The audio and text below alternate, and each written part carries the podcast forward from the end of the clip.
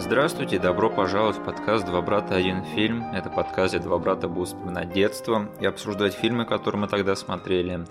Я ваш ведущий Михаил, не мой соведущий, мой брат. К счастью, он не мышь. Денис. Пожалуйста, поставьте этому эпизоду лайк везде, где можете. У нас есть группа ВКонтакте, можете в нее вступить, подписывайтесь на канал на Ютубе, и все отсылки, которые будут вам непонятны в этом эпизоде, будут прописаны на Ютубе к этому эпизоду в описании. А сегодня мы будем вспоминать и обсуждать э, очень-очень милый фильм «Стюарт Литтл» 99 -го года выпуска про мышь, Мгм. которого усыновляет человеческая семья, и то есть никого не смущает, что это антропоморфная мышь, которая говорит и одевается в человеческую одежду, и, в общем, происходит всякая интересная хрень. Э, Потому что у этой семьи есть эм, человеческий сын, который очень хотел брата. Мгм. И, в общем, это- этот фильм рассказывает про историю принятия и эмпатии. Даже мышь может быть членом твоей семьи, и главное это не э, внешние факторы, а что внутри. Э, Я все правильно говорю, ничего не упустил. Да, да, типа того. Окей. Тогда мне бы хотелось спросить тебя в первую очередь, потому что этот фильм и его обсуждение это явно моя ини- инициатива, потому что это, этот фильм это классика моего детства. А вот что ты о нем думаешь, мне, кстати, было вдвойне интересно, потому что ну, это явно был фильм моего детства, но я не помню, как ты к нему относился и часто ли ты его пересматривал. Можешь просветить? Ну, как минимум, я, наверное, смотрел его каждый раз, находясь рядом с тобой, если ты его смотришь. Потому что Да. я не был против вообще этого фильма. И если там... Ты уже сказал ну, такое настроение этого фильма, его характер, он там безумно милый, безумно добрый, да? Да. Вот. И если взять прям все фильмы, которые были примерно в таком вот э, настроении сняты, то он, наверное, был самый, за которым мне было не стыдно, что я его смотрю. М, Типа, я, знаешь, ну, я был БДС в нашей семье, типа, на 5 лет старше, все такое, и... Эджлорд. Да, да, да, и как бы, ну, это было ненормально, когда я беру и, и заинтересованно смотрю э, супер милый детский фильм, в котором младший брат увидел что-то для себя любимое, да. Мгм. Но именно у Стюарта Литла было что-то, что позволяло мне чувствовать себя спокойно во время просмотра этого фильма и не бояться за свою эдживость, да. Мгм. И типа такой, да ладно, я даже, наверное, и друзья могу сказать, что Стюарт Литл классный фильм. Э, Слушай, да, ты все правильно сказал, потому что мы были теми братьями, которые жили в одной комнате Мгм. большую часть наших жизней, нашего детства. И единственный способ, как скрыться от того, что если, например, один брат хочет посмотреть что-то свое, да, то другому просто приходилось зло идти в угол, да, надевать какие-нибудь, а, подушки и просто прикрываться и типа сидеть и ждать, пока тот фильм не закончится. Это если была какая-нибудь совсем уж дичь. Да, если ты, например, хотел посмотреть какого-нибудь гладиатора, да, Да. А, и мне приходилось так вот идти в угол. А если бы я смотрел какого-нибудь Наполеона, да, и ты обычно говорил, блин, хватит смотреть свою детскую херню, забирал у меня пульт и включал на СТС, где шли утиные истории. Ну, кстати, неплохой пример с Наполеоном, потому что там мы с тобой обсуждали, что да, Наполеон тоже фильм моего детства, но если спросить именно вот в этом жанре, что я бы выделил как самый мной, не знаю, легко просматриваемый фильм, Мгм. наверное, Стюарт Литл бы уделал бы Наполеон. Как думаешь, в чем тут собака зарыта? А я знаю, и мы потом об этом еще поговорим. Но я просто хотел сказать сейчас, что как бы это в принципе логично, потому что в этом фильме есть какой-то вот, не знаю, класс в том плане, что он снят как бы не как рядовой фильм с СТС, да. И он, да, просто, ну, и раз уж мы коснулись сравнения с Наполеоном, то есть одно дело это австралийский низкобюджетный фильм, в котором просто шныряют туда-сюда животные, а потом актеры поверх этого всего придумывают сюжет. Вот. Стюарт Литтл — это фильм со структурой, с сюжетом, с живыми актерами, не самыми последними, с, там, с не самыми плохими э, композиторами, операторами, режиссерами в Голливуде. И вот это все чувствуется, даже если ты мелкий ребенок. То есть тебя с вот всем языком кинематографа этот фильм привлекает э, к экрану. Э, как это? Я не знаю, как по-русски переводится этот термин, но продакшн дизайн в этом фильме, он просто на десяточку. Угу. Как будто бы смотришь какой-то, не знаю, фильм Уэса Андерсона, в котором практически все симметрично, но, конечно, не так, как у Уэса Андерсона. Угу. Но, конечно, в этом фильме есть, вот чувствуется, что они... Чувствуется бюджет, во-первых, да, и чувствуется, что они пытались снять, ну, реально достойное кино. Да, то есть на минуточку у этого фильма, наверное, бюджет раз в 10 больше, чем у Наполеона, да? Который... О, мы об этом поговорим. Но я рад, что мы хотим сейчас бустнуть наш эпизод по Наполеону. Пожалуйста, слушайте его все. Один из наших самых недооцененных эпизодов про э, чудесного щенка, который теряется в лесах Австралии. А бешеная кошка считает его большой белой мышью. Кстати, мы, по-моему, с тех пор не затрагивали тему говорящих животных в кино. Да. да. Так нам хватило тогда еще год назад. Когда весь фильм наполнен только говорящими животными. Да, в мире животных, блин. А, и да, я помню, что Стюарт Литтл всегда очень легко смотрелся, то есть это вот реально, это надо было убить полтора часа времени вообще, врубай Стюарта Литла. Кажется, даже меньше, чем полтора часа идет. Типа того, как бы это был супер легкий фильм, и я именно поэтому его так часто смотрел. То есть, и еще интересный момент, что я его довольно неплохо помнил. То есть я вот сейчас смотрел его, ну, какие-то, может быть, отдельные сюжетные моменты и совсем какие-то подробности я забыл.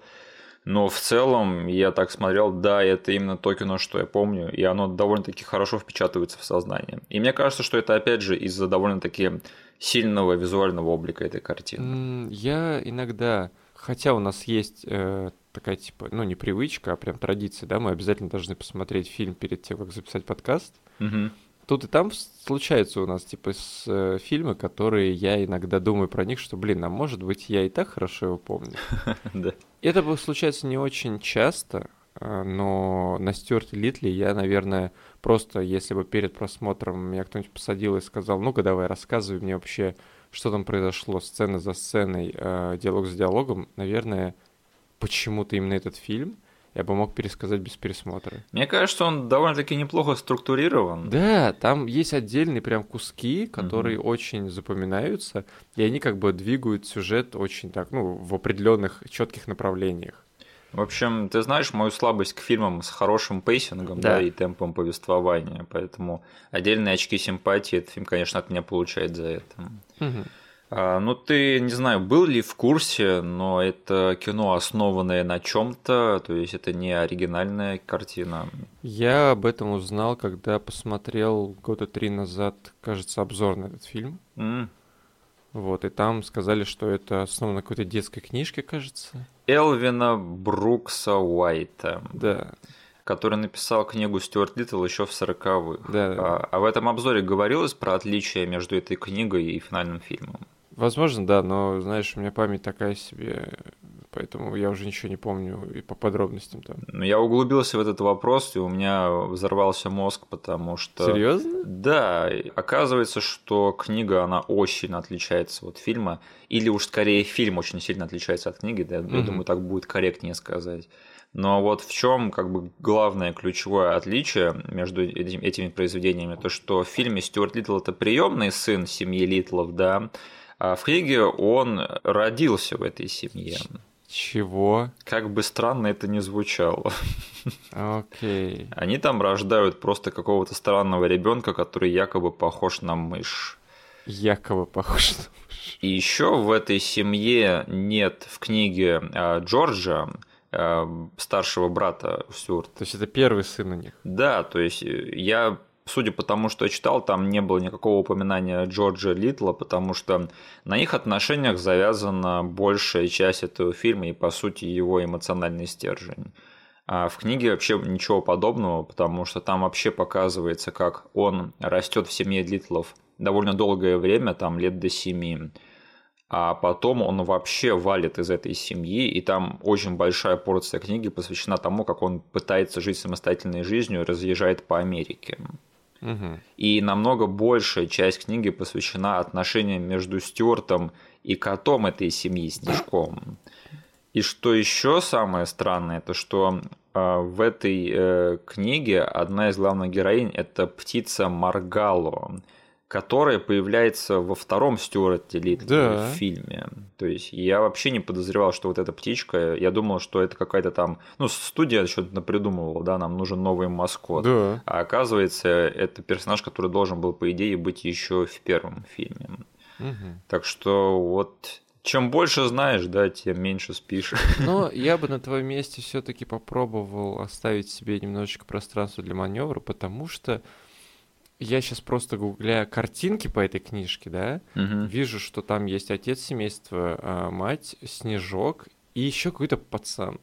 Окей, просто я читал, я признаюсь, я просто прочитал э, краткий пересказ этой картины, э, Мгм. книги, и там вообще ни слова было про Джорджа. Возможно, он там есть, но получается на сюжет он никаким образом не влияет. Либо не влияет в той степени, в которой он делает это в фильме. Ну, типа того, то есть я вот что не читал про эту книгу, там все про Снежка и про эту птицу. Мгм. А про самого Джорджа вообще ничего нет. И я так и не помню, он есть там или нет. Так что не берите мое слово за факт, но отличия между книгой и фильмом, они, конечно, огромные, судя по всему. Э, Жаль, что мы не дожили, точнее, эта франшиза не дожила до третьего фильма, да, где, возможно, бы э, мы увидели, как Стюарт пытается жить э, в большом мире, пытается быть ответственным чуваком, Ну, ну, в смысле не дожила? У этого фильма есть третья часть, на которую всем плевать. да. но которая не является фильмом. Ладно, мы еще поговорим о франчайзе Стюарта Литла. Я просто сейчас хотел поговорить о том, что вот э, начинаешь ты смотреть этот фильм, да, и там титры вначале появляются имена создателей. О, Э, Ты заметил там интересные имя, да? ну я смотрю просто, что там первое, что заметил я, это композитора, кажется, это Алан Сильвестри. А, Но самый вообще э, смак и весь панчлайн этих титров был в самом конце. Да, мы же говорим про Дугласа Уика. Конечно. Чувак, у которого имя практически как у Джона Уика. Да, я был очень удивлен. Но потом появился настоящий твист этих титров. Да. Я не знал, я забыл, я не знаю, я вообще никогда не думал об этом. Возможно, я где-то гуглил про это. Ну, я должен был видеть этот фильм, фильмографию этого чела, ведь я же был на его странице много раз. Какого черта я сейчас так сильно удивился этому? Мы говорим про, конечно же, нашего любимого индуса М. Найт Шьямалан. Да, он, оказывается, работал над сценарием этого фильма. Вот это поворот, да. И то, и то есть он прямо так вот был указан как титульный сценарист. Да? Офигеть. Просто фишка в том, что тут особо удивляться на самом деле э, не стоит, потому что в те времена М. Найт Шьямалан еще, ну, не был тем самым Шьямаланом, которого мы все знаем и любим, да. Это, это же было прямо-прямо перед шестым чувством, да? Шестое чувство в 99-м вышло. В нет? 99-м, но по кредитам оно стоит у него после Стюарта Литла. Просто он стал большим автором после шестого чувства. Да. Но если что, до него э, Шьямалан, во-первых, наснимал несколько картин, которые никто сейчас не помнит и не обсуждает, Мгм. как режиссер. И это были какие-то странные комедии и семейные фильмы. Мгм. А во-вторых, он много работал студийным сценаристом, и то, то там подрабатывал, то есть на фильмах, на которых вы даже не подозреваете, что там работал М. Найт Шьямалан. Мгм. Например, фильм, который вы не найдете в его фильмографии, но в котором он тоже делал некоторые рерайты, это классика Фредди Принца младшего «Это все она». О боже. Да, с э, Заком Сайлером или Джеком Джейком Уайлером. Я уже не помню, где кто в каком фильме. Я сейчас перепроверил дополнительно. Стюарт Литл вышел на полгода раньше шестого чувства.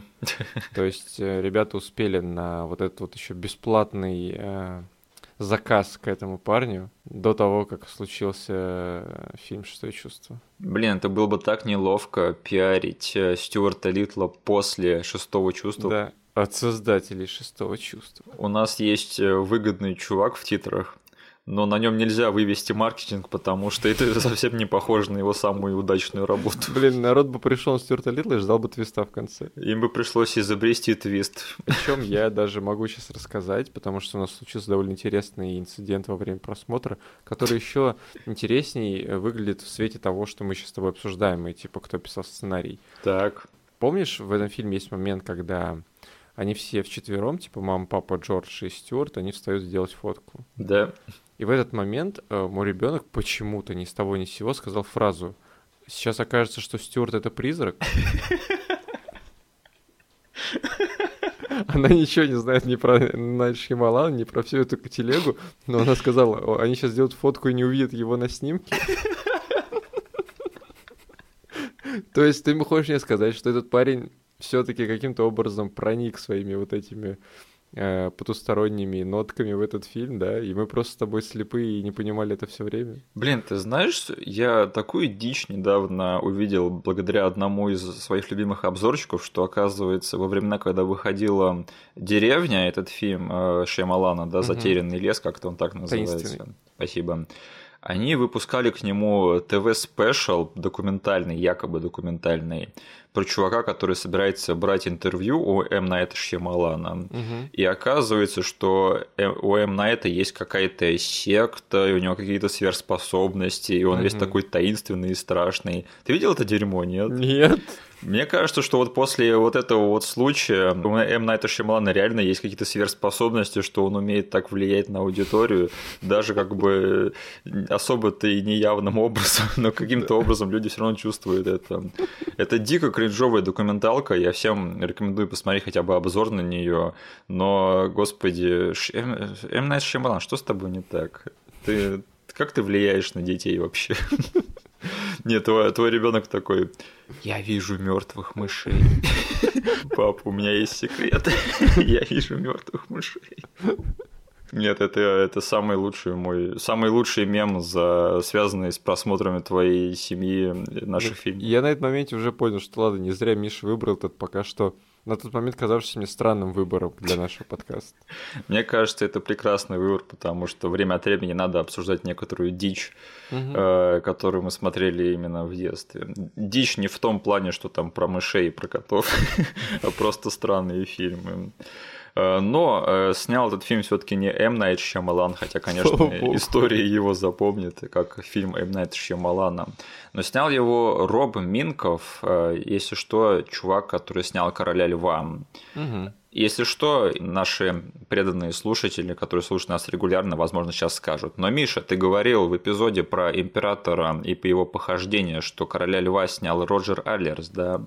Угу. Все правильно, у короля льва было два режиссера: угу. Роджер Аллерс и, собственно, Роб Минков, который еще впоследствии снял фильм Липучка, криминальную комедию про ограбление банка.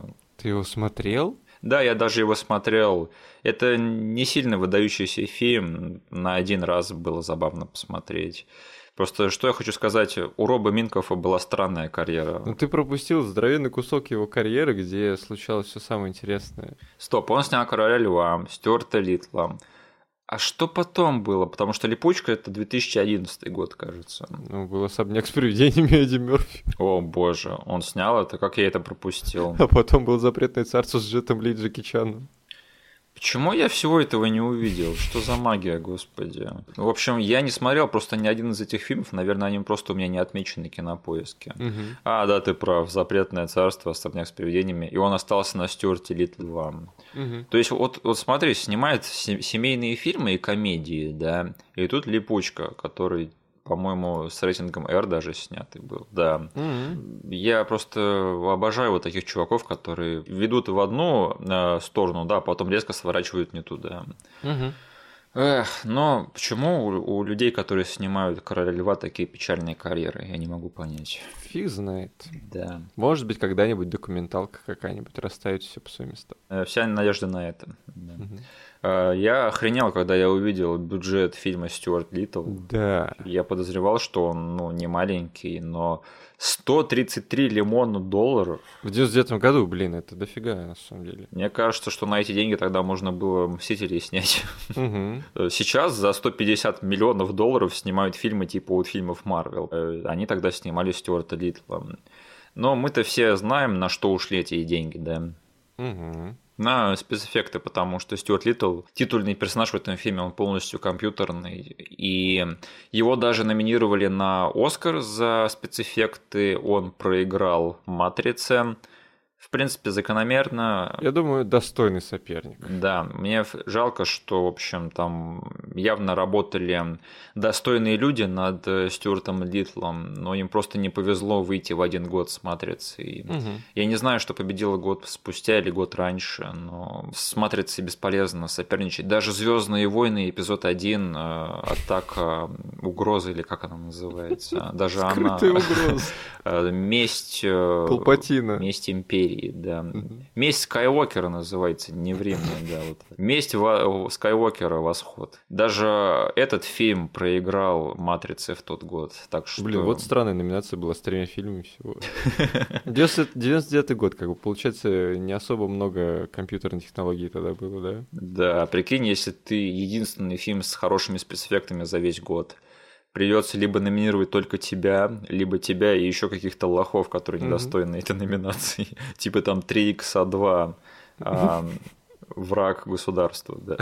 Слушай, как тебе спецэффекты в этом фильме сохранились? Нет? Потому что я знаю, ты разбираешься в этом получше, чем я. У меня типа на две части рассказ о спецэффектах делится. Это то, как я воспринимал это в детстве. Угу потому что в детстве Стюарт Литл казался мне полностью отлично сделанным персонажем. Да, у меня вообще, вот я сейчас вспоминаю, не было никакого диссонанса в том плане, что чтобы я замечал, что он компьютерный. Да. Хотя и... я замечал тогда дерьмовые спецэффекты. И у них получилось сделать еще более сложную э, вещь. Это все-таки главный персонаж, который у вас мелькает на всех постерах, во всех трейлерах, куча сцен, где его показывают крупным планом. Ему нужно очень многие вещи там, ну, отыгрывать, показывая э, кавычки в воздухе, да? Да.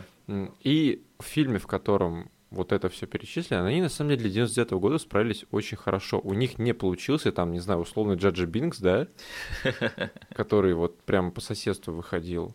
А, и в детстве я помню этот персонаж компьютерный полностью тащил для меня фильм типа своим обаянием, да, вот своим своей игрой. Да. А, и сейчас я могу сказать, что вот весь труд, который они тогда проделали, он все еще делает им честь.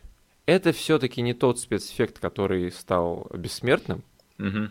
К сожалению, типа, да, потому что, ну вот какие спецэффекты пример, примерно того времени все еще обсуждают как э, очень хорошо сохранившиеся. Ну, первое, что приходит в голову, это паркерского периода. Да.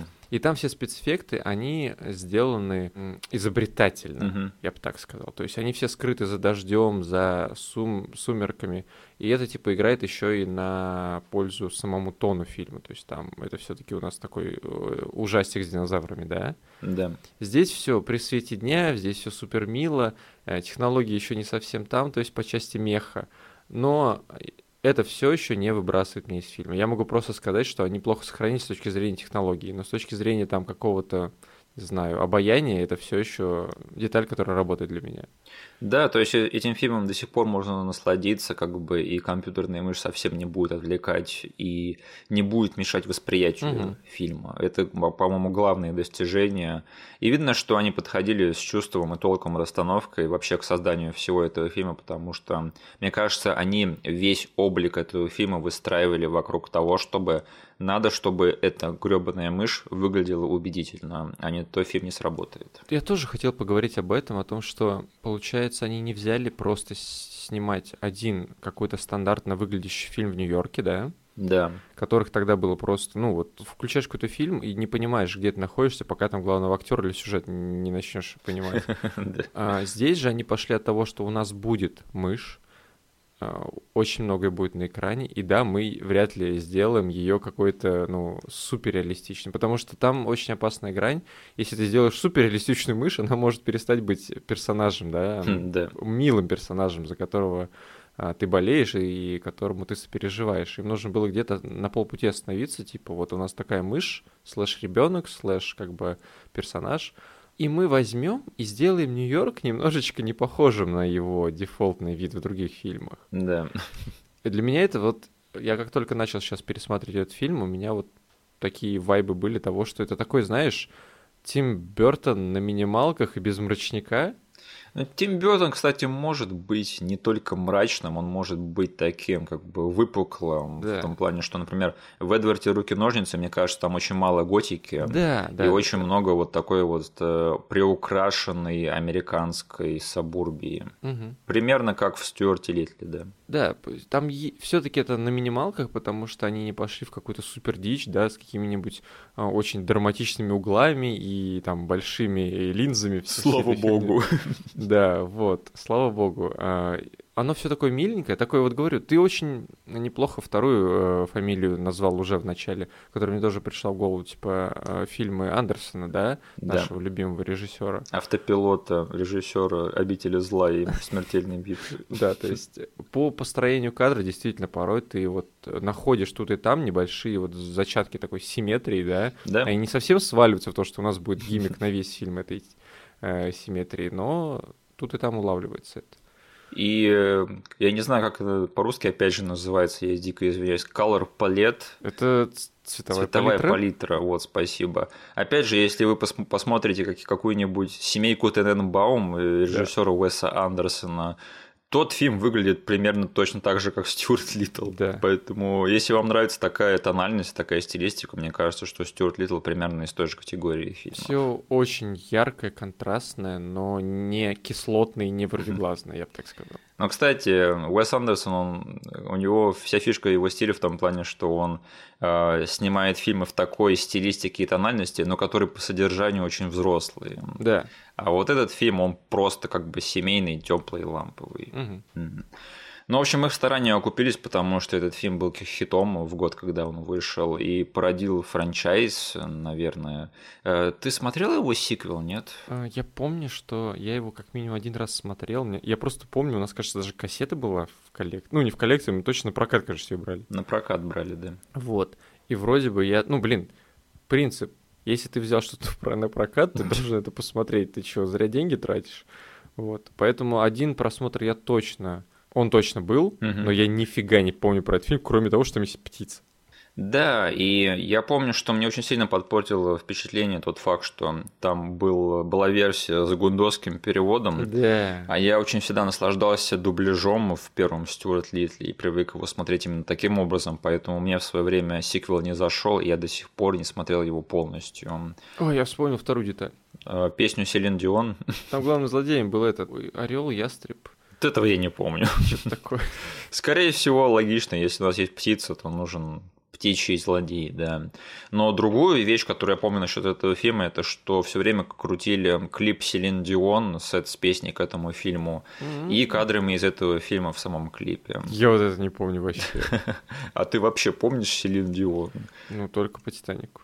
А, слушай, я с большим удивлением обнаружил, что у сиквела лучшие оценки у критиков, чем у первого фильма. То есть, наверное, хорошо. Я не буду проверять, э, мне не так интересно. Но ладно, критики, я вам верю.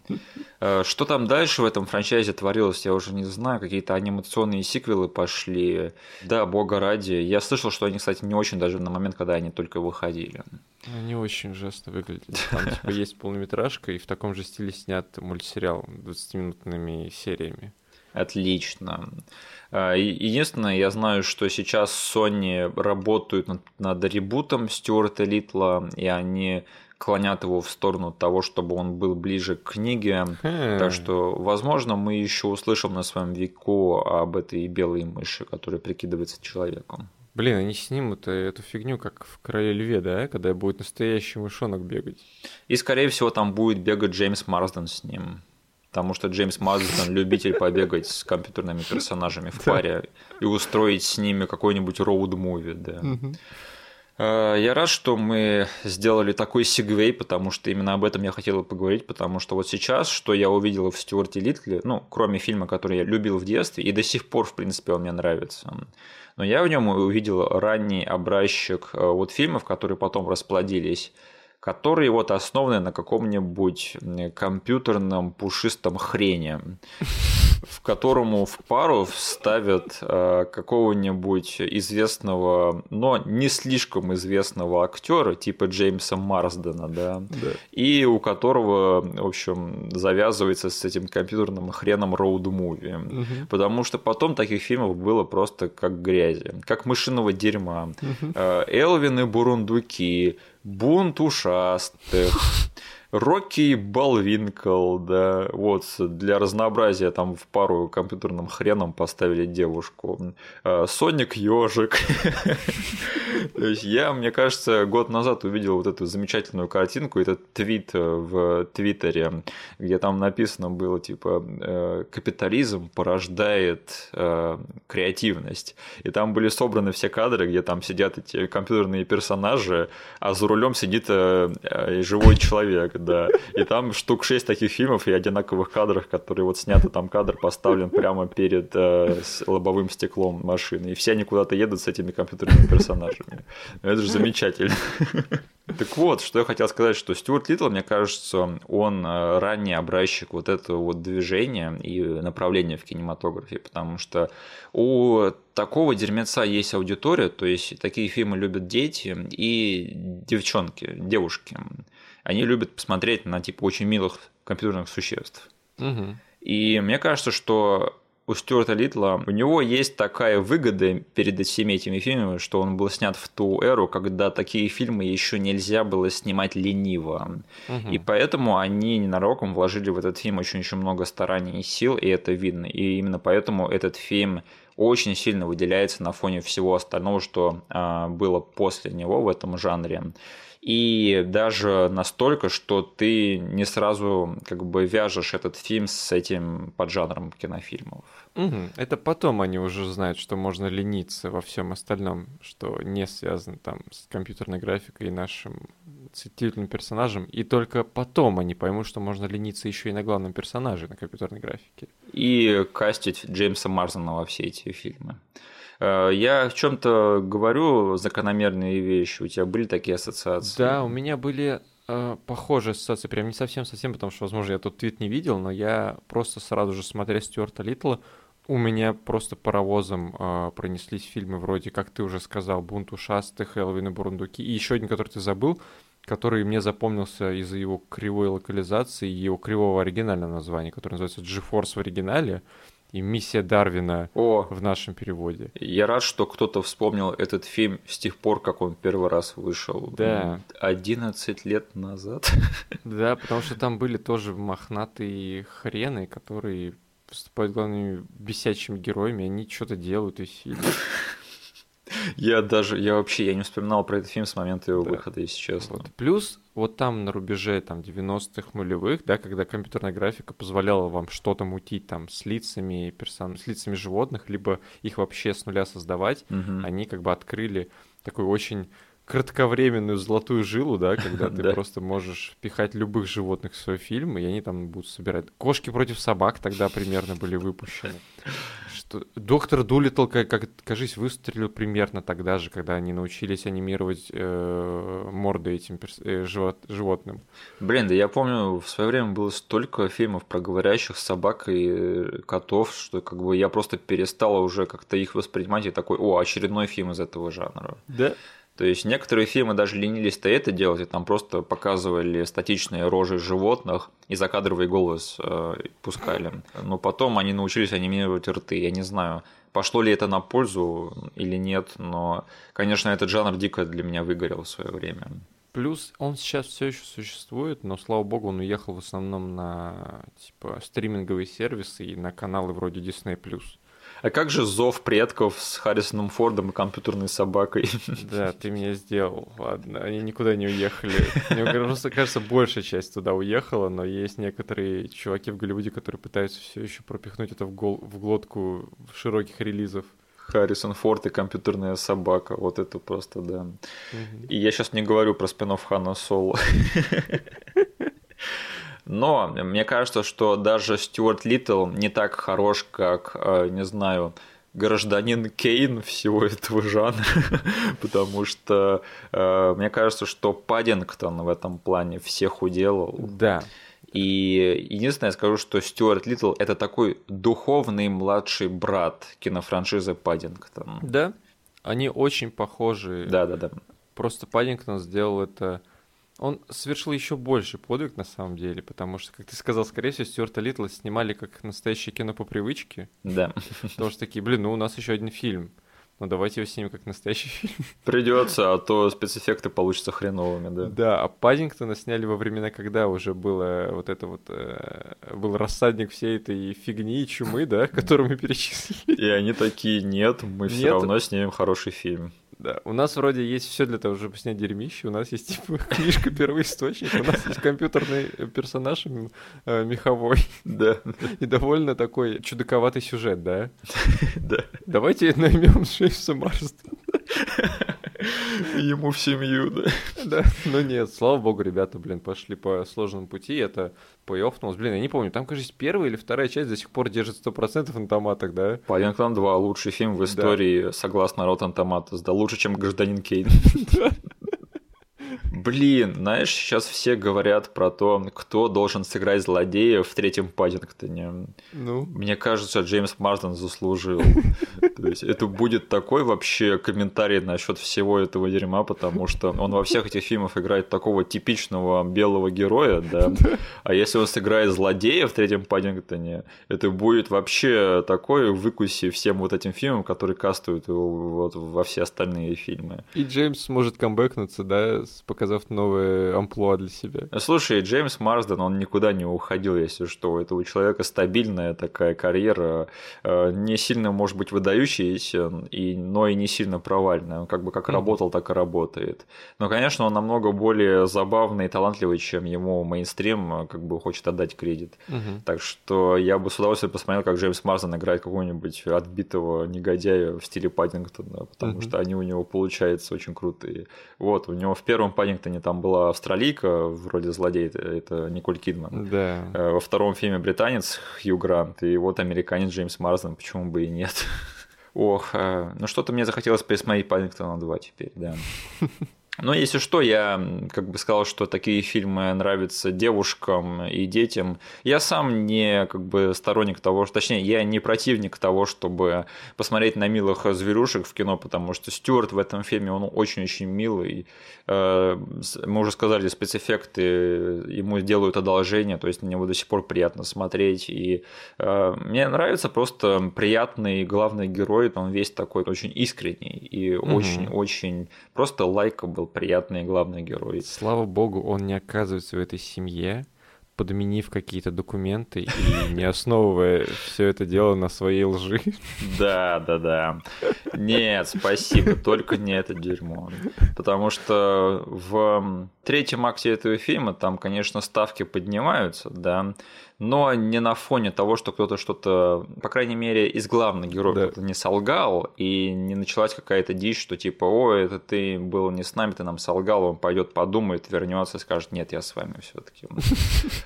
Кстати, меня вот даже в детстве очень сильно будоражил вот этот вот подъем ставок в третьем акте, потому что там начинался какой-то триллер или что-то типа того. Я даже не совсем понимал, что происходит. Да, подставные родители, мертвые настоящие родители, копы, которые нифига не помогают расслабиться вам. Там вообще так жестко. Я только сейчас это понял, что э, родители Стюарта настоящие, на них упали банки с едой в супермаркете. С супом. Очень Это тяжелый. жесть, господи, зачем? И, и мне про это говорить. Я как бы в детстве даже это не сильно понимал, что вообще о чем они говорят в этой сцене. Но сейчас я такой подумал, блин, слава богу, я не вдавался в то, что происходит вообще. Да. А, слушай, а Стюарт Литтл это вообще как бы это что-то какой-то комментарий на тему расизма, я так все понял, потому что Я не знаю. Ну, как бы, есть же эта установка, да, что... И мы уже с тобой даже обсуждали, блин, какие мысли вызвал у тебя фильм, да? да, Вот ты с ними и сиди. То есть э, а, есть сторонники того, что не пытаются э, раскопать то, что создатели э, вкладывали в произведение. Есть сторонники того, что как бы все, что фильм вызвал у меня, я с этим буду жить. Фиг знает, в детстве я вообще это смотрел как просто лайтовую историю, да? ну в детстве я не знал, что такое расизм. Да, да, да. Сейчас, э, возможно, это просто комментарий насчет того, что действительно усыновление, усыновление кого-то не похожего на тебя, да, то есть это все не должно вас волновать, потому что как бы раз за разом там в фильме даются комментарии, что ты можешь быть полноценным членом семьи, да, если семья добрая, вы бы должны вести себя уважительно друг к другу и быть семьей, несмотря на то, что вы даже разных видов, как они сказали. Да, потому что если даже не на расу, но на тему того, что есть э, семьи со смешанными расами, угу. и на эту тему, конечно, в этом фильме очень-очень много всего, потому что тут не то, чтобы они принимают члена другой расы, они принимают члена другой, другого вида. Угу. И я не знаю, наверное, это хорошо, но о таких вещах, конечно, серьезных надо говорить серьезно. А то, что они сделали это на фоне мыши, ну, да, наверное. Для совсем маленьких это может сойти. Нет, да, тут даже для мелких есть просто пару уроков того, что, ну, как э, себя вести уважительно друг к другу в семье, да, типа. Вот эти комментарии я улавливал еще в детстве, что, блин, ну не быть козлом. Ну, скорее про уж семейные ценности, потому что да, да, да ты и твои члены семьи, это не только как вы выглядите, вас объединяет нечто большее, даже mm-hmm. больше, чем там родство по крови, да. Так что, да, может быть, если и не на тему там толерантности, то хотя бы точно на тему эмпатии и на тему там семейных ценностей в этом фильме очень-очень много всего зарыто. Mm-hmm. А, но как бы что меня немножечко как бы не то чтобы покоробило, но я сделал комплимент этому фильму в плане его структуры и темпа повествования. Но мне кажется, что, опять же, этот фильм немного разыгран по нотам. Угу. То есть я вот, когда я его смотрел, я вот насквозь видел его скелет и как он выстроен, и как он структурирован, потому что и там вот, опять же, э, рубеж второго и третьего акта в этом фильме он настолько настолько ярко виден в самый-самый пик этого фильма, когда наши герои добились успеха и победы, там сразу же вот наступает какой-то накал страстей, вот это вот разбивание между вторым и третьим актом. Угу. И это, конечно, хорошо, но это как-то слишком по нотам. То есть вот да? есть такое ощущение, когда фильмы слишком сильно стараются э, угодить и быть незапарными, когда вот в них э, из-за этого погибает некая жизнь, потому что фильмы все-таки должны тебя как-то вовлекать естественностью и искренностью. И этот фильм немножечко на собственные грабли наступает в том плане, что он слишком хорошо структурирован, он слишком хорошо выстроен, и из-за этого он выглядит для меня немножечко искусственным. Вызова нету, да? А, да, именно в этом плане. И он выглядит немножечко неестественно. Был угу. такой у тебя? Есть, да. Угу. То есть, ну, понятное дело, я не могу отделаться от того, что я просто фильм знаю наизусть, угу. но немножечко как бы со стороны просто посмотреть на весь сюжет, это действительно очень предсказуемый и разыгранный по нотам фильм. Угу. Возможно, блин, это и был их замысел изначально, потому что я могу представить, что сверху какие-нибудь экзекутивс говорят, блин, у нас целевая аудитория вот такая вот. Угу. И чтобы ударить очень сильно прям в их болевые точки, мы должны прям придерживаться плана. Типа, да, от этого фильм по итогу потом страдает глобально. То есть он не сможет стать каким-то там образчиком интересного повествования и всего этого такого. Потому что я помню Паддингтон, он умел удивить меня тут и там. Да. Даже в своем, типа, вот таком довольно безумном и странном сюжете, да, что у нас медведь из, э, из дикой природы просто приезжает в Лондон. Который любит мармеладные сэндвичи. И я, типа, да, там было очень много моментов, когда я просто не знал, что сейчас будет. Здесь я, типа, уже понимал, нам сетапят корабли, нам сетапят э, родственников, нам сетапят, типа, котов, нам сетапят э, потом что-то с семьей не то происходит, да? Да. Все эти вещи, которые разыграны по нотам. Да, в детстве все для меня сработало на 100%, сейчас я просто замечал, что, э, чуваки, окей, ладно, вы тут слишком уж по учебнику пошли. Да, если бы в Стюарте Литли, как в Паддингтоне, внезапно бы включилась пародия на миссию невыполнима, то точно было бы чему удивиться. Кстати, пародия на миссию невыполнима есть и в первом, и во втором Паддингтоне. Поэтому если в третьем Паддингтоне там не будет какой-нибудь пародийной погони за вертолетом, то я буду разочарован, конечно. А, вот еще что меня взбесило в этом фильме, не только его структура, но еще и сами Литлы. Блин, мне кажется, что Литлы – это одна из тех семей, которые слишком сильно помешаны на своей семье.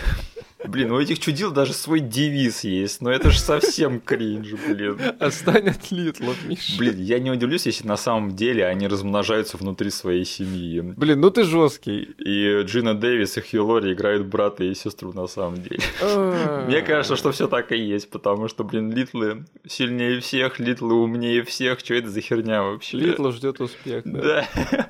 Блин, нет, серьезно, это одна из тех семей, которые просто надо сказать, ребят, вы можете полегче к себе относиться, не так серьезно. Смотри, смотри, смотри. Но разве не вдвойне ценно, что такие упоротые по себе люди смогли принять гребаную мышь к себе?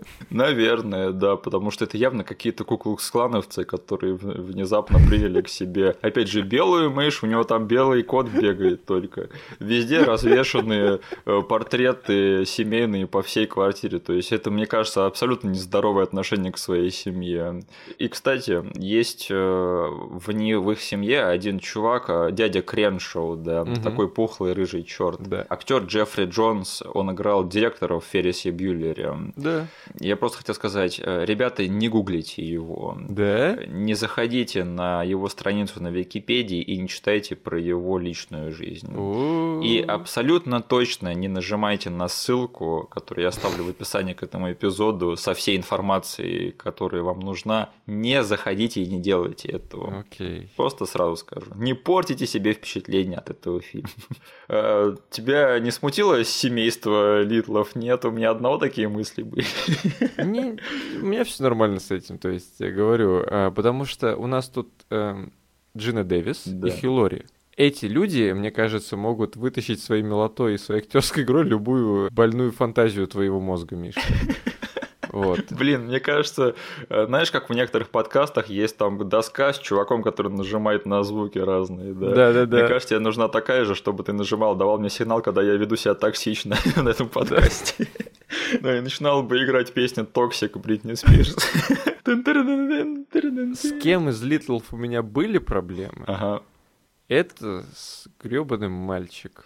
Ну слушай, э, он ребенок, ему можно простить. И у него самая интересная арка во всем этом фильме, хоть, хоть у кого-то есть. Да. Она у него есть. Единственное, что для меня все-таки отговорка, что он ребенок, не работает, потому что я видел хорошо играющих детей. А, тебе не понравилась его актерская игра? Да, Окей.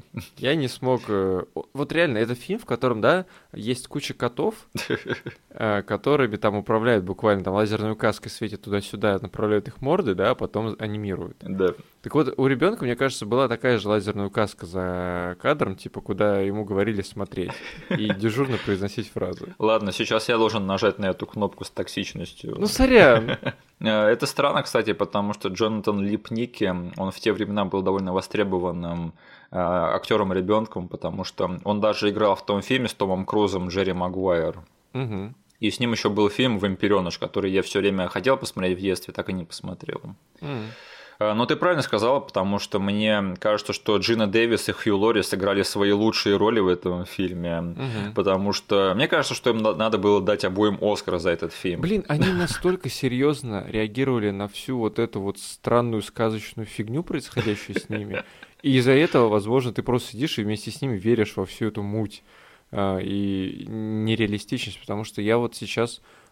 Для меня хайлайтом был момент, когда Стюарт приходит к ним ночью в кровать, Да. и рассказывает про то, что он хочет узнать о своих э, настоящих родителях. И, блин, Джина Дэвис просто сидит в кровати, по щелчку пальцев начинает плакать э, и чувствовать себя как бы плохой матерью и думает, что ее ненавидят. Э, Да, а еще сцена, когда, смотри, Джина Дэвис, тебе надо посмотреть на эту маленькую рубашку Да. и подумать о том, что у тебя забрали твоего приемного сына мышь и заплакать из-за этого. Да. И, блин, она делает это супер убедительно. А потом нам показывают этого мальчонку, который на... Для меня, типа, хайлайтом его отстойной игры был момент, когда, помнишь, все родственники поздравляли, их, типа, дарили подарки, и там творилась концептуально какая-то бредятина, да, что, Да. э, типа, ему дарят э, шар для боулинга, ему дарят велосипед, и ребенок, типа, в тот момент, будучи еще козлом по сюжету, он как бы говорит, вы что, совсем с ума сошли? И ему бы тут вскинуть руки или еще что-нибудь сделать, как дети это делают, а он просто поворачивается и дежурно произносит свою фразу «Вы что, все с ума сошли? Я пошел к себе». Слушай, а ты смотрел этот фильм в оригинале сейчас? Да. Мне кажется, в этом проблема, потому что у меня этот э, персонаж и его актерская игра больше ассоциируются по дубляжу. И дубляж лучше его сыграл. Да, у нас э, наш актер мелкий постарался получше, чем Джонатан Липники. Угу. Слушай, кстати, интересно, да, что Стюарт Литтл вышел прямо вот на закате карьеры Джины Дэвис. Да. А Хью Лори, у него вот-вот случится прорыв. Угу. И начнется вторая большая стадия его карьеры. Причем я в детстве, когда смотрел этот фильм, у меня на месте Хью Лори был просто какой-то чел. Потому что это была Джина Дэвис и какой-то хрен, да. Да. А сейчас смотришь, и Доктор Хаус, и какая-то чувиха.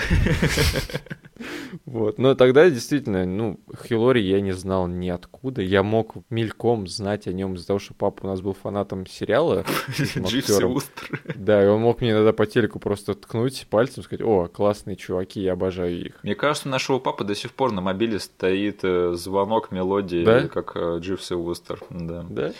Не, у Хилори четыре стадии карьеры. Это, короче, а, Дживс и Вустер и британская комедия, и Фрай и Лори. Угу. Потом краткий период, когда он снимался в семейных картинах в Голливуде. Это угу. Стюарт Литтл и 101 Далматин. Угу. Потом Доктор Хаус, большая его стадия, которая, по сути, сделала его ну, тем Хилори, которого мы любим и знаем. И э, четвертая стадия это уже постхаусовская, которая, ну, то туда, то сюда, то он всплывет там где-то, то нет. В общем, мне кажется, что он так и не нашел особо своего места после доктора Хауса наверное, сидит со всех там заработанных денег да. на каком-нибудь острове на Багамах и попивает коктейльчик. Мне бы так. Ну, мне да. всегда приятно видеть его. Ну, конечно. Особенно учитывая, как его бросало по карьере и насколько... Ну, типа, прикольно вот посмотреть там все сезоны Хауса, а потом вернуться в Стюарта Литл, такой, блин, чувак, офигеть, ты крутой. Да, да, не, Хилори, конечно же, это одно из тех лиц, которые всегда приятно видеть в любом фильме. Так, а, у меня еще вот какие-то отдельные моменты. Блин, я бы не сказал, что этот фильм комедия, я бы не назвал его так. Это просто семейный фильм для меня.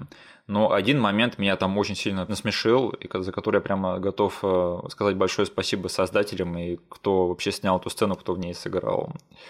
Э, тут есть момент, где этот Джон Полит играет копа, да. который начинает расследовать пропажу Стюарта третьем акте. И эти родители Стюарта, они такие, пожалуйста, вы можете нам сказать что-нибудь честно, да, в том плане, что какие у нас перспективы по поводу нахождения Стюарта, да. А он говорит, вам сказать честно или не очень честно. Но если не честно, да, то Стюарт, скорее всего, уже дома ждет вас, да, в целости и сохранности. Они такие, ну ладно, может быть, чуть-чуть почестнее. Ладно, тогда надежды, конечно, маловатые. Mm-hmm. Реально очень смешной момент. Это было очень классно с комедийных таймингов сыграно, потому что этот чувак сидит там с очень серьезным лицом и говорит, типа, насколько вы хотите услышать правду. Они такие, ну не очень. Он просто за секунду меняется, начинает улыбаться, такой расслабленный сидит. Тогда, скорее всего, Стюарт ждет вас уже дома. Да, это Джон Полита молодец, отыграл этот момент на все сто. Ну и потом они еще добивочкой делают, вставляют в этот детский фильм семейный. А, конечно, они не показывают. Кстати, да. Они описывают, что у них есть альбом с расчлененными телами. И они, мало того, что говорят о нем, они просто приносят его в кадр и начинают показывать, и мы видим реакцию всех четырех персонажей, которые участвуют в этой сцене. Я вот не понял, к чему это вообще было, но я оценил, что такой взрослый момент все-таки вставлен в этот детский фильм. Да. Да. А, и еще, а, знаешь, а, очень много разных актеров рассматривали на роль Снежка. Его в итоге сыграл Нейтан Лейн, который, кстати, забавно бегал за мышью в другом фильме, это «Мышиная охота». Mm. Да, да, да, один из тех братьев. Точно, это же он. Да, да, да. Чуваку на роду написано бегать за мышами. Но самое забавное, что на эту роль рассматривали Билла Мюррея, да, который отказался, но который в итоге все-таки сыграл компьютерного кота чуть позже. Он озвучил Гарфилда и Гарфилда 2. Да. А ты знаешь, как Билл Мюррей, кстати, попал на озвучку Гарфилда? Нет. Это забавная история, потому что ему прислали сценарий с Гарфилдом, на котором стояла фамилия Коэн.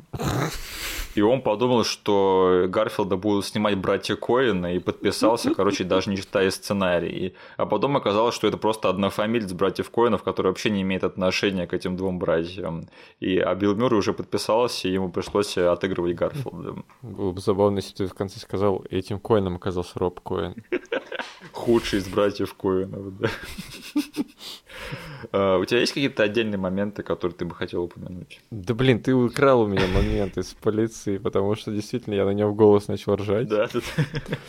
Я хотел остановиться не на моменте, а на концепции, которую я уже за, за, затизерил в самом начале, что я на самом деле, кажется, раскусил частично успех этого фильма у нас в детстве, потому что эту деталь мы уже обсуждали у нас на подкасте на фильме «Солдатики». Угу что мы почему-то с тобой просто тащились от любого фильма, где была перспектива со стороны игрушек и маленьких размеров.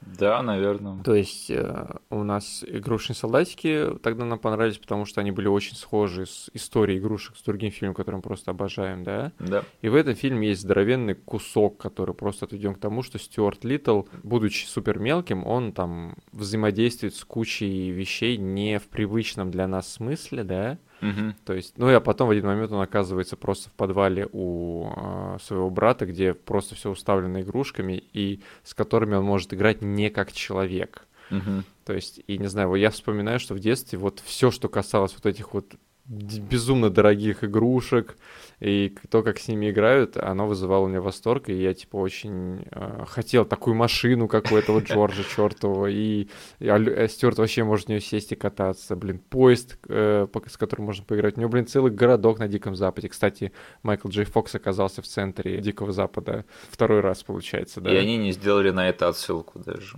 Да, я почему-то сидел и думал, ха, Сейчас, наверное, будет отсылка, которую я в детстве почему-то не понимал. Ее не было. Кто-нибудь назовите эту мышь цыпленком. Да-да-да. И тебе, наверное, доставил удовольствие эпизод, где э, Стюарт управляет яхтой, да, среди игрушечных. Конечно, да. Весь сетпис, который с перспективы человека выглядел бы как просто кучка людей смотрит за мелкими пластиками слэш э, деревянными и мелкими катящимися по воде яхтами и все. Да, да, да. А тут, блин, Тут есть момент, который, не знаю, в детстве меня вызывал какой-то дикий стресс, когда камера, которая расположена прям э, на палубе у Стюарта, да, угу. и есть момент, где они столкнулись с другим кораблем побольше. Да. И нос корабля у Стюарта начал уходить под воду. Угу. И у меня какие-то флешбеки от Титаника в этот момент в детстве были. Я, начал, я начинал волноваться, и сейчас этот кадр для меня сработал ровно так же. Блин, они смогли сделать из вот этой вот потасовки мелких деревянных хреней довольно драматичную по визуалу сцену. Да, да, да. Единственное, блин, а вот Джордж и Стюарт, они не сжульничали на этой гонке, нет? А то... Они сжульничали против жулика, так что все нормально. Да, там, кстати, вообще за этой гонкой никакого надзора не было, в том плане, какие там правила, вообще кто это судит, потому что там налево-направо нарушают правила, и всем плевать, все такие, да, больше хлеба и зрелищ вперед. Да, раздави этого мышонка. Давайте, да, супер. А, что-нибудь еще нет? Да, слушай, наверное, все. Угу. То есть, потому что, в общем, мы с тобой прошлись. Это не комедия, это фильм, в котором тут и там разные моментики всплывают. Я единственное, вот слушая сейчас в оригинале, понял, ну, не знаю, я должен был, наверное, раньше до этого допереть, но я был туповатый. Но я сейчас понял, насколько много каламбуров связано с их фамилией, блин. Блин, да. Они не могут просто делаться от того, что они литлы, и они тут и там вставляют каламбуры, связанные с размерами чего-либо. Ну и как бы у нас маленький член семьи тоже. Ну, я тебе говорил, э, эта семья, это явно какая-то нездоровая, просто поехавшая, не поехав, поехавшая сборище куклукслановцев. Little high and low. И вообще, какого хрена они собрались э, усыновлять ребенка? Э, я думал, про это что-нибудь скажут в фильме, то есть, может быть, она не может родить, я бы это понял. Нельзя такое говорить, Миш. Ты что? Почему? Ты что? Нет, это слишком легкий фильм для таких проблем. Тут, блин, поднимаются проблемы похуже, господи.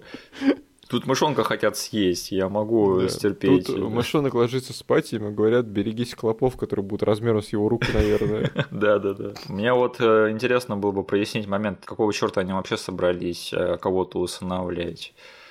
И, кстати, слушая в оригинале этот фильм, мне было очень приятно услышать голос Майкла Джей Фокса, который, блин, он так старается в этот фильм. в этом фильме. Да, это была та стадия карьеры Майкла Джей Фокса, когда он уже понял, что его ждет, Да. поэтому он э, решил немножечко сделать э, реверанс в сторону озвучки, и поэтому он озвучил Майла в Атлантиде. Да. И, собственно, Стюарта Литла в Стюарте Литле. э, Его слушать до сих пор одно удовольствие. Это, эта роль сидит на нем как, как перчатки. Да, я просто испытал какое-то теплое чувство в том моменте, когда как Стюарта а, его представляют в этом фильме, потому что мы его не видим, мы слышим голос с самого начала. Мгм. Такой приятный голос, который говорит приятные вещи, и потом камера потихонечку опускается. Блин, вот это неплохой интродакшн на самом деле. И еще учитывая, что Майкл Джей Фокс очень классный актер. Типа, мне было прям вот в ту секунду настолько приятно а, понять, что «А, так я буду весь фильм слушать вот этого же чувака». Я и забыл, что он главную роль озвучивает. Да. Я, кстати, не знаю, использовали ли они motion capture для Стюарта Литла? Вряд ли, да. Фиг знает, слушай. Мне кажется, сейчас бы они использовали какого-нибудь актера Да. для motion capture, и на это было бы тоже интересно посмотреть, особенно если это был бы Майкл Джей Фокс. Да. А, Вот последний момент, который я бы хотел обсудить, который особо-то не связан с этим фильмом, но чуть-чуть связан, потому что вот забавный факт, который случился вообще, ну, со всей историей, связанной с этим фильмом, это что на съемках этого фильма э, в качестве предмета интерьера э, квартиры Литлов они использовали потерянную картину «Спящая дама с черной вазой». М-м. И эта картина очень долгое время считалась утерянной, потому что ее нарисовали в 920-х годах, и Мгм. потом она куда-то делась. Она считалась оч- очень ценной. Мгм. В 2009 году а, какой-то историк посмотрел Стюарта Литла со своими детьми, увидел эту картину, охренел и побежал наводить справки. И выяснил, что эту картину купил какой-то интерн для этого фильма за 500 баксов в какой-то случайной лавке. А, Они достали эту картину у студии Sony, поняли, что это подлинник, и через несколько лет выставили эту картину за 100 тысяч евро на аукцион. Офигеть. Вот это просто да. То есть, прикинь, этот фильм вышел в 99-м, ушло 10 лет на то, чтобы этот фильм посмотрел кто-то, кто знает историю картины, и только тогда обнаружилась эта картина.